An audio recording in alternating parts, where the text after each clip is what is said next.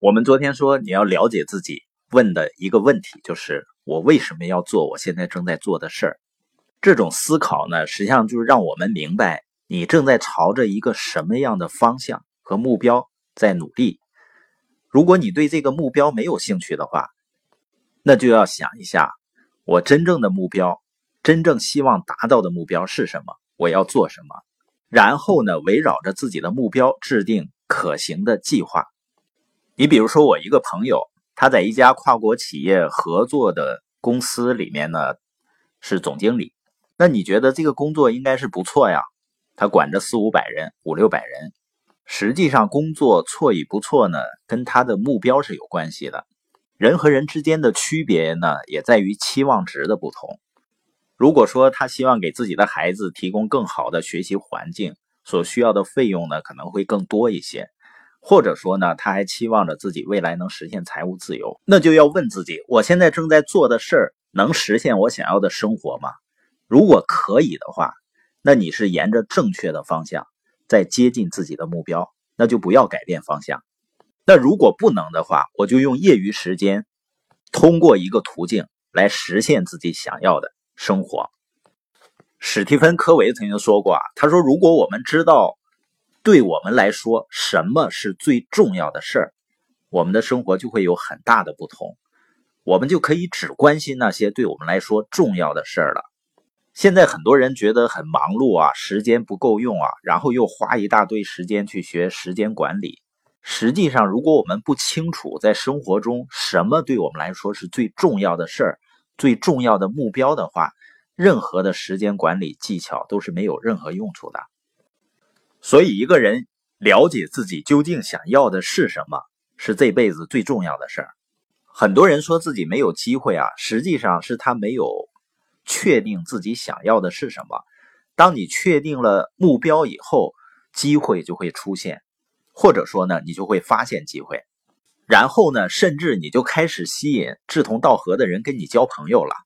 这就是吸引力法则。在生活的方方面面都是物以类聚，人以群分的。《瓦尔登湖》里有这样一段话：“时间决定你会在生命里遇见谁，你的心决定你想要谁出现在你的生命里，而你的行为决定谁最终留下来。”所以，如果你是个有责任心的人呢，你就会吸引那些有责任心的人；如果你正在成长，你就会吸引正在成长的人。然后你就会发现啊，你自然而然就建立一个志同道合的人组成的团队了。在这个团队中呢，大家可以共同来成长。那约翰麦克斯韦尔呢，他还重点强调了，就是你一定要记住，仅凭你自己的力量是不可能做到自己想做的事儿的，你需要别人的帮助和指导。也就是，如果你已经知道你想做的是什么了，你就要去找到那些已经正在做。你想做的事情的人，然后向他们学习。他在这里面有几个建议啊。第一个就是承担义务。他说啊，如果有必要的话，就付钱给帮助你成长的人。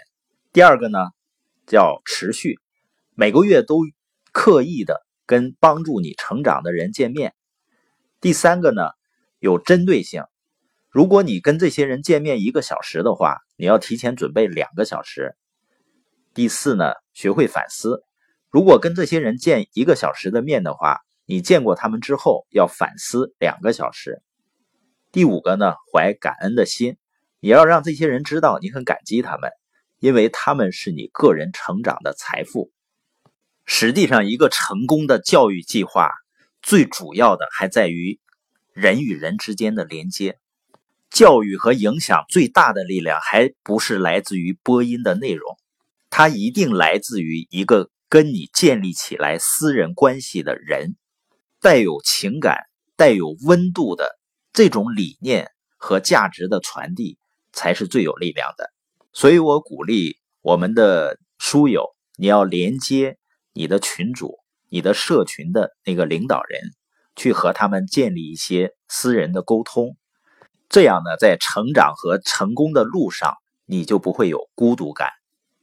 因为呢，只有建立起人与人之间的连接，你才会感受到温暖的陪伴。